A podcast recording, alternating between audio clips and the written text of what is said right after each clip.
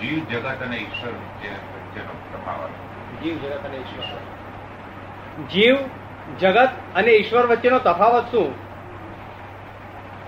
જીવ ને ઈશ્વરમાં કોઈ તફાવત છે નહીં ફક્ત પોતાના આમ સ્વરૂપ પોતાના સ્વરૂપની અણસમજણથી પોતે જીવ માની બેઠો છે. પોતે ઈશ્વર છું એવું એવું છે ભાન પોતાની સમજણ નથી. અણસમજણથી પોતે જીવ માની બેઠો લોકો જીવ માની બેઠા લોક નથી ચાલે છે જગત. તેને જ ચાલે છે. લોક સંજ્ઞા એટલે સમજ્યા તમે? આ સાથે સ્ટીમરમાં ધ્રુવ કાંટો હોય છે. એના આધારે સ્ટીમર ચાલે છે ને? એટલે ઉત્તર ઉત્તર સાઈડનું એમ દેખાડે, એવા લોક સંજ્ઞા લોક સંજ્ઞા એટલે કોણ? ધ્રુવ કાંટો. ધ્રુવ કાંટો એટલે લોકોએ માન્યું સુખ. કે ભાઈ પૈસામાં સુખ છે સ્ત્રીમાં સુખ છે બંગલાઓમાં સુખ છે એ લોક સંજ્ઞા જો અને જ્ઞાની સંજ્ઞા એવી ના હોય સંત પુરુષની સંજ્ઞા એવી ના હોય તો એ સુખ કે આત્મામાં સુખ છે એવું કે. શું એટલે આપણે સમજ પડી ને? પછી શું કહેવા માંગતો હતો જ્ઞાન વિજ્ઞાન ને પ્રજ્ઞાન. આ ત્રણ વચ્ચેનો ભેદ બતાવો. જ્ઞાન વિજ્ઞાન. અને પ્રજ્ઞાન. એ ત્રણ વચ્ચેનો ભેદ શું? જ્ઞાન, વિજ્ઞાન ને પ્રજ્ઞાન. જ્ઞાન પોતાને કરવું પડે. પોતાને જેટલું જાણીએ, એટલું કરવું પડે. અને વિજ્ઞાન એની મેરેજ થઈ જાય, આપણે કરવું ના પડે. અને પ્રજ્ઞા એ બેની વચ્ચેની સ્થિતિ પ્રજ્ઞા બે ની વચ્ચેની સ્થિતિ છે. પણ વિજ્ઞાન કશું કરવું ના પડે તમારે. એક પર તમે વૈજ્ઞાનિક રીતે સમજી ગયા કે આ દવા પીવાથી માણસ મરી જ જવાય છે, ફરી એ દવા તમે પીવો નહીં કોઈ દવા વૈજ્ઞાનિક રીતે સમજો તો. અને એમને એમ તમને કોઈ કે આ દવાથી, આ દવા પોઈઝનસ મરી જવાય છે, તો પણ પી જાય. શું કહ્યું? એટલે જે જ્ઞાન ક્રિયાકારી હોય વિજ્ઞાનિક, ક્રિયા જ્ઞાન કહેવાય. જે જ્ઞાન ક્રિયાકારી હોય આપ ખુદ જ ક્રિયાકારી, જ્ઞાન જ ક્રિયાકારી. અને જે જ્ઞાન ક્રિયાકારી નથી, પોતે કરવું પડે. ક્રોધ, માન, માયા, લોભ, પોતે કે પોતે દયા રાખો, શાંતિ રાખો, પોતે કરવું પડે. તો એ પોતા જ થાય નહીં પણ એ જ્ઞાન, વિજ્ઞાન અને પ્રજ્ઞાન પછી આ કઈ ગમ્યું આમાંથી કઈ? તમને કઈ અસંતોષ જ ફરી પૂછજો પછી મારી સમજ એવી છે પ્રજ્ઞાન એ બહુ ઊંચું સ્ટેજ છે. આપે કીધું શું કે છે? કે વિજ્ઞાન અને જ્ઞાનની વચ્ચે પ્રજ્ઞાન છે. પણ હું જે સમજુ છું પ્રજ્ઞાન એ વિજ્ઞાનથી ઉપરનું સ્ટેજ છે. એમ કે છે કે આપે પ્રજ્ઞાને જ્ઞાન અને વિજ્ઞાનની વચ્ચે મૂકી પણ કે જે મારી સમજ છે ત્યાં સુધી પ્રજ્ઞા એ બેથી ઉપર છે ઘણી ઊંચી છે. વિજ્ઞાનથી. હા વિજ્ઞાનથી પ્રજ્ઞા ઊંચી છે. એ વિજ્ઞાનને અર્થ તમે તમારી ભાષામાં સમજાશો વિજ્ઞાન તમે લોક ભાષાને વિજ્ઞાન ને વિજ્ઞાન કહો પ્રજ્ઞા. આ લોક ભાષામાં લોક ભાષામાં જયારે વિજ્ઞાન કે તેને પાસે વિજ્ઞાન કહો તમે? પ્રજ્ઞા જે બુદ્ધિથી પરની વાત છે માત્ર અનુભવથી જ માણસને મળી શકે છે. કે જે પ્રજ્ઞા એ બુદ્ધિથી બહુ ઊંચી વસ્તુ છે. હા પ્રજ્ઞા એ બુદ્ધિથી ઊંચી છે પણ અને- પ્રજ્ઞાથી ઘણું વિજ્ઞાન ઘણું ઊંચું છે. પણ આ જે વિજ્ઞાન તમે જે કહો છો ને એ બુદ્ધિનું વિજ્ઞાન એટલે અત્યારે આ ચાલુ છે બધી દુનિયામાં એ વિજ્ઞાન તમે કહો છો. એ વિજ્ઞાનની વાત કરો છો? સામાન્ય રીતે લોકો એ વિજ્ઞાન સમજે છે. સામાન્ય રીતે લોકોને એ વિજ્ઞાન જ વિજ્ઞાન એ વિજ્ઞાન હું એ વિજ્ઞાન નથી કહેતો હું એ વિજ્ઞાન વિજ્ઞાન એને કહું છું કે પ્રજ્ઞાથી બહુ ઊંચી સ્ટેજ છે. જો જ્યાં બુદ્ધિ સંપૂર્ણ જરૂર જ નથી. શું છે? બુદ્ધિ ખલાસ થવાની શરૂઆત થાય ત્યારે પ્રજ્ઞા ઊભી થાય. શું થાય? મને મારા બુદ્ધિ બિલકુલ નથી. હું અબૂધ કઉ છું. મારા પુસ્તકમાં મેં લખ્યું છે કે અમે અબૂધ છીએ, અબૂધ. તો અમારી બુદ્ધિ બિલકુલ અને બુદ્ધિ તો હંમેશા ઇમોશનલ હોય. કેવું હોય? શું હોય? તમને લાગે છે ઇમોશનલ હોય એવું લાગે છે? બુદ્ધિનો અર્થ ભેદ. બુદ્ધિ નો અર્થ ભેદ. આ ભેદ કરે. તું આ મારું ના તારું નફો ને ખોટ. ડિસ્ક્રિમિનેશન નફો ખોટ બધું દ્વંદ્વ ઊભા કરે ધંધો ઊભા કરે. ધંધો ઊભા કરે બધા. તે અમે અભૂત થયેલા અમે દ્વંદ્વાતીત થયેલા. દ્વંદ્વાતીત થયેલા. અમને ધંધો ના આ ગાડી ઇમોશનલ થાય શું થાય? ગાડી ઇમોશન હોય છે તે ઇમોશનલ થાય શું થાય? ગાડીને તો પોતે જે ચલાવે એમ ચાલે. ગાડી તો કે છે મશીન છે એને તો જેમ ચલાવે એમ ચાલે. આ મશીન જ છે. આ તમે દવા આપો ને બધી મશીન જ દવા આપો છો. આ બધું મશીન જ છે આ મિકેનિકલ બોડી છે આ. આ- આ આત્મા જ મિકેનિકલ છે. આ જે દેખીતો આત્મા છે મિકેનિકલ છે એને સતર કહેવાય છે. અને દર અસલ આત્મા, મૌલિક આત્મા, એ અચળ છે, કેવો છે? એટલે સતરાચર જગત સતર એ આ દેખાય છે એ આત્મા, અને અસર એ દર મૌલિક આત્મા, સાચો આત્મા. એ સાચો આત્માને રિયલાઇઝ કરવાનો છે. આ આત્માનું કામ નથી આ આત્મા સ્થિર થઈ શકે જ નહીં બધા સચર છે. ચંચળ સ્વભાવનો છે. અને મિકેનિકલ છે. જો એથી પેટ્રોલ નાખ્યું તો ચાલો ગાડું ચાલે પેટ્રોલ બધું બંધ. એવું તમને લાગે છે પેટ્રોલ નાખવું પડે. પાણી હવું નાખવું પડે ને? ખાવાનું પાણી બધું નાખવું પડે ને? અને શ્વાસ હવ લેવો પડે ને? એટલે મેકી મશીનરી જ છે તો. એ તમારી જોડે વાત કરે છે કોણ છે? તમારી જોડે વાત કરે છે? તે તમે શ્રોતા છો. અને આ વક્તા કોણ છે? વક્તા? વક્તા શ્રોતા એક જ છે. વક્તા શ્રોતા એક જ છે.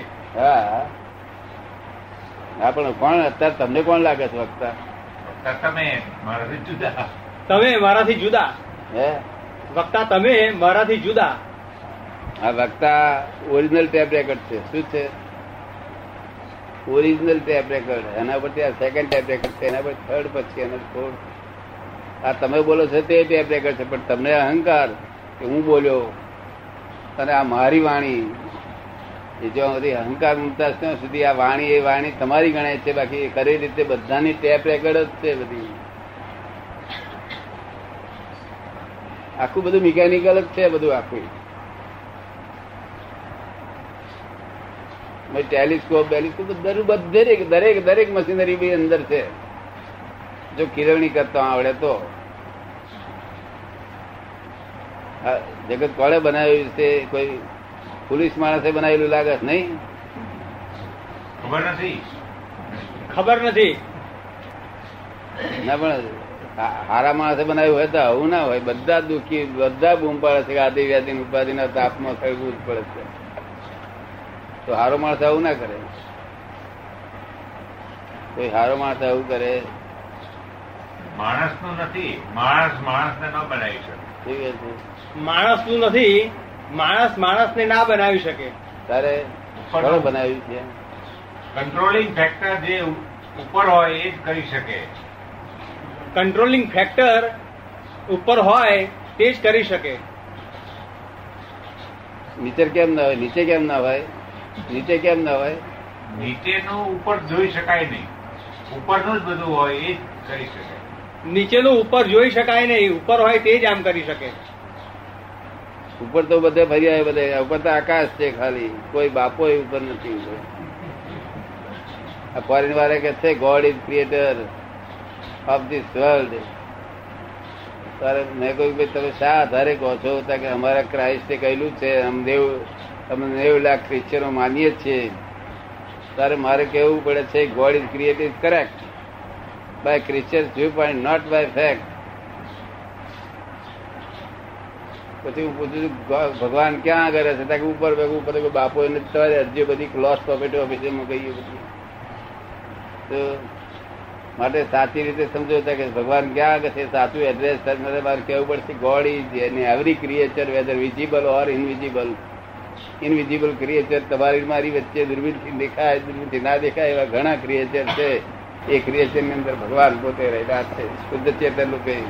Not in creation God is in every creature not in creation આ ક્રિએશન મેન મેડ જે વસ્તુઓ છે ક્રિએશન છે એ ક્રિએશનની અંદર ભગવાન રહ્યા નથી.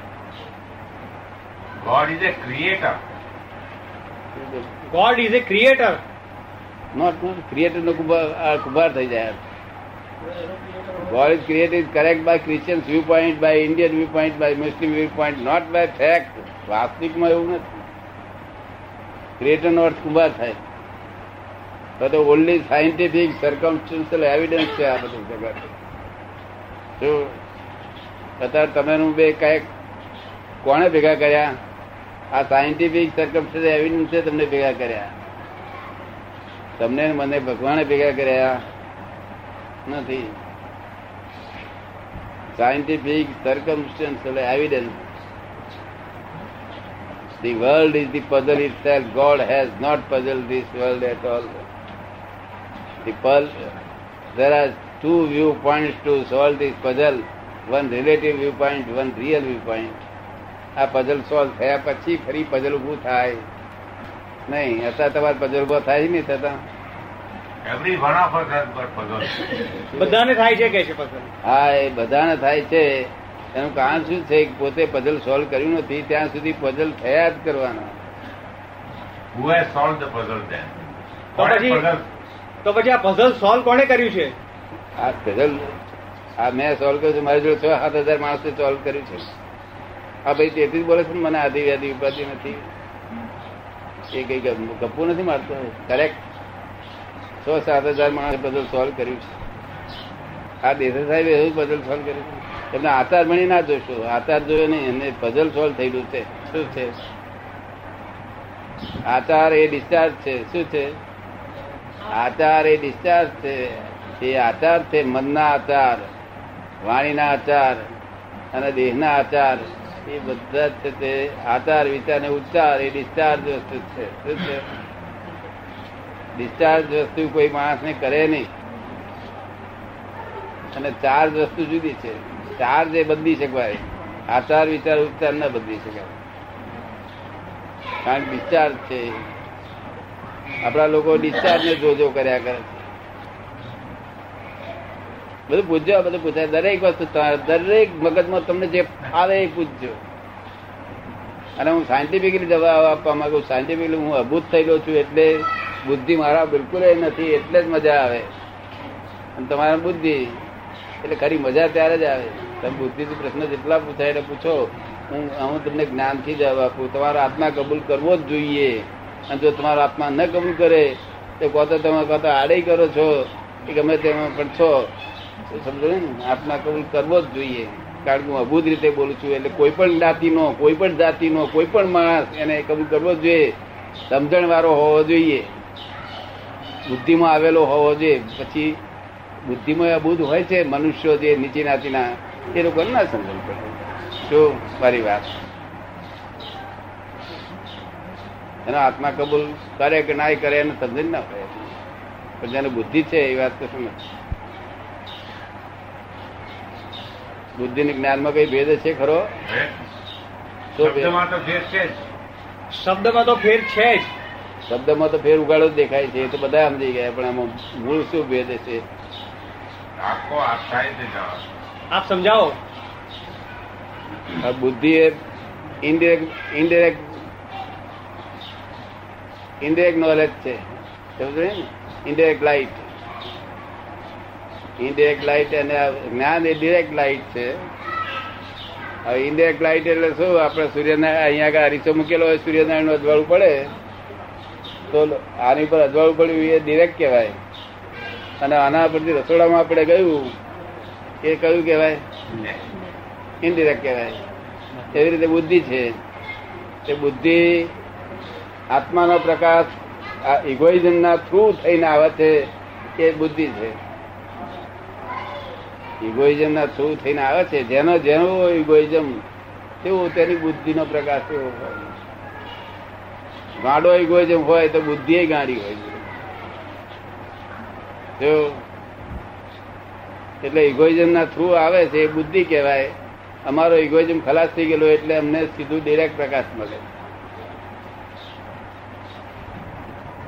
હવે ઇગોઇઝમ ખલાસ થવાના બે બે જાતો. ઇગોઇઝમ ખલાસ થઈ જાય તો કોઈ કે છે કાર્ય કોઈ થાય નહીં, એ વાત ખરી છે વાત. પણ ઇગોઇઝમ ખલાસ થઈ ગયો એમાંથી જે ઇગોઇઝમ છે એમાંથી જે મિક્સર મિક્સર ઇગોઇઝમ હતો તે ચેતન અને જળ બે વસ્તુનો ચેતન ખેંચી લીધેલું જળ રહ્યું છે કે જે કાર્યકારી છે. શું છે? કાર્યકારી એટલે બધું ક્રિયા કરી શકે? એમાં જો ચેતન હોત, તો આવતો બહુ પાછું ફરી ચાર્જ થાત. ચેતન નથી, માટે ચાર્જ ના થાય. ચાર્જ અને ડિસ્ચાર્જ આ ડિસ્ચાર્જ એકલું રહે, પછી ચાર્જ ઉડી જાય બધું. જયારે કોઝિજ એન્ડ ઇફેક્ટ કે છે, આ મન મન વચન કાય ઇફેક્ટિવ છે, અને અહીં અંદર કોઝિસ થયા કરે છે, તો તમે કડવી દવા આપો ત્યારે મોડો માણસનું મોડું બગડે છે ને, એને દ્વેષ થાય છે ને, ગમતું નથી ને. અને ગળી દવા આપો તો ખુશ થઈ જાય છે રાગ દ્વેષ કર્યા કરે છે કોઝિસ છે. ક્રોધ માન માયા લોક કોઝિસ છે. એનાથી અત્યારે જગત ઉભું રહ્યું છે causes and effect effect causes causes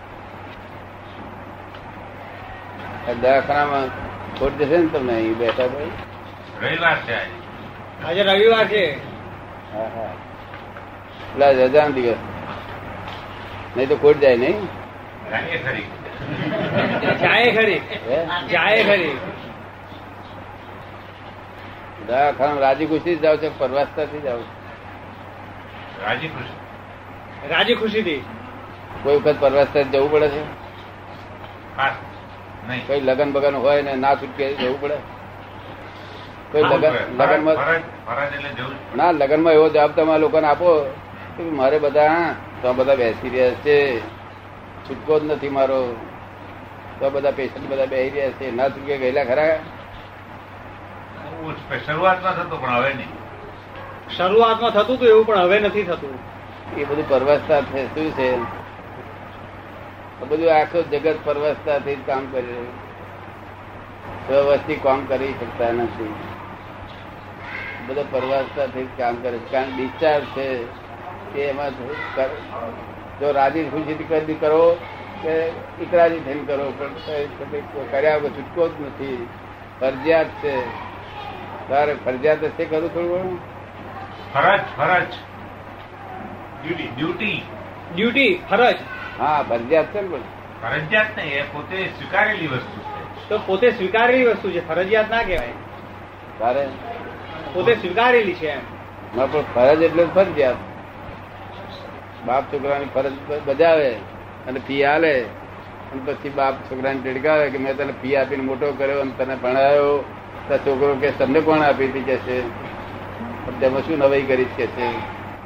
કારણ ફરજિયાત હતું એમાં બાપથી બોલાય જ નહીં અક્ષરે બોલાય નહીં, બાપે બોલવું એ ગુનો છે. ના આપે તો આડો આડો પાડો શીખે કેવા માણસો અક્કલ વગર ના છોકરા આલે કે ચાલતી છે. છેલ્લે આવી જ પડે, ફરજિયાત હાલવું જેટલું સંદાસ જેવાનું ફરજિયાત છે, એટલું આ ફરજિયાત છે જગત.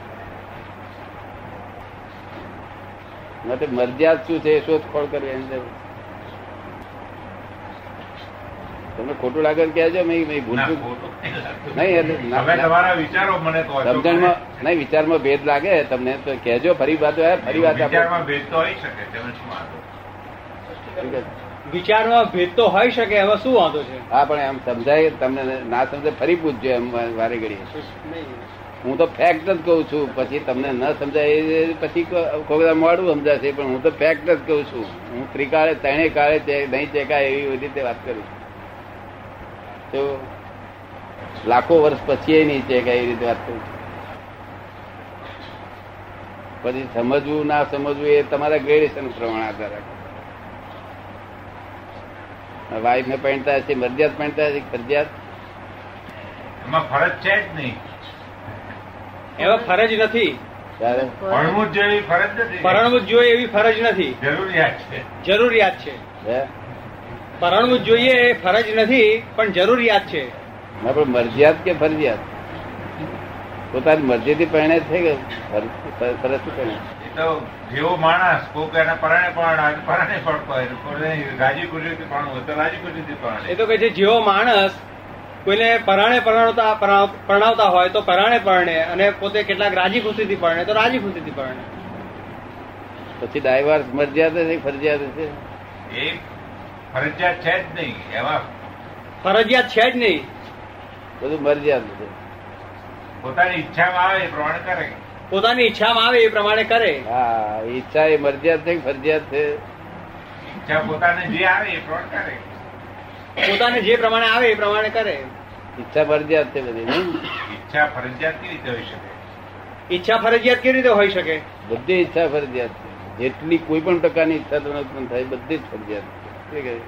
ખરી રીતે જો જાણવું હોય તો? નહીં તો પછી તમારા કયા પ્રમાણે હું એક્સેપ્ટ કરું છું. શું કહ્યું?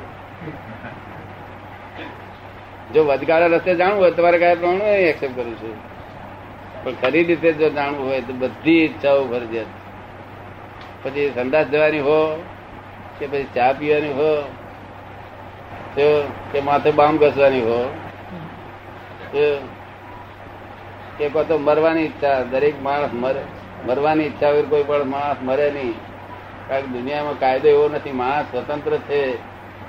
માણસ સ્વતંત્ર છે. કોણ એને મારી શકે એવો છે આ દુનિયામાં? યમ રાજા નામનું કોઈ જનાવર છે નહીં. આ પહેલા લોકો જબરા આવતા હતા ને એ કોઈ એવું જનાવર છે નહીં.